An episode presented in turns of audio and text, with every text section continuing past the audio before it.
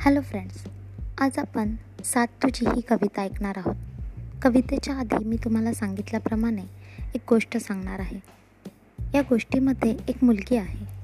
जी मुलगी स्वतःचं प्रेम मिळवण्यासाठी खूप प्रयत्न करते. तरी देखील ते प्रयत्न यशस्वी होत नाही आहेत. अवतीभवती वाट वावरणाऱ्या त्या जोडप्यांना बघून तिला त्यांचा हेवा वाटतोय आणि देवाला विचारते काय माझं चुकलं? तुझी साथ मिळावी म्हणून आयुष्य वेचत राहिले. कधी रुसले तर कधी रडले कधी हसले तर कधी ओरडले. पण तुझ्यापर्यंत मी कधीच नाही पोचले. रुसले तर बोललास हट्टी आहेस रडले तर बोललास नाटकी आहेस.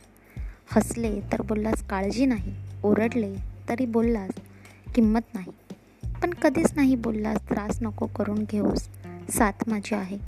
मी वाट बघत राहिली मी मात्र त्या वळणावर तशीच उभी आहे. हेवा वाटतो मला त्या गोड गुलाबी नात्यांचा हसणाऱ्या बागडणाऱ्या त्या जोडप्यांचा. विचारते मी देवाला काय माझं चुकलं जे पणापासून मागितलं तेही राहून घेतलं?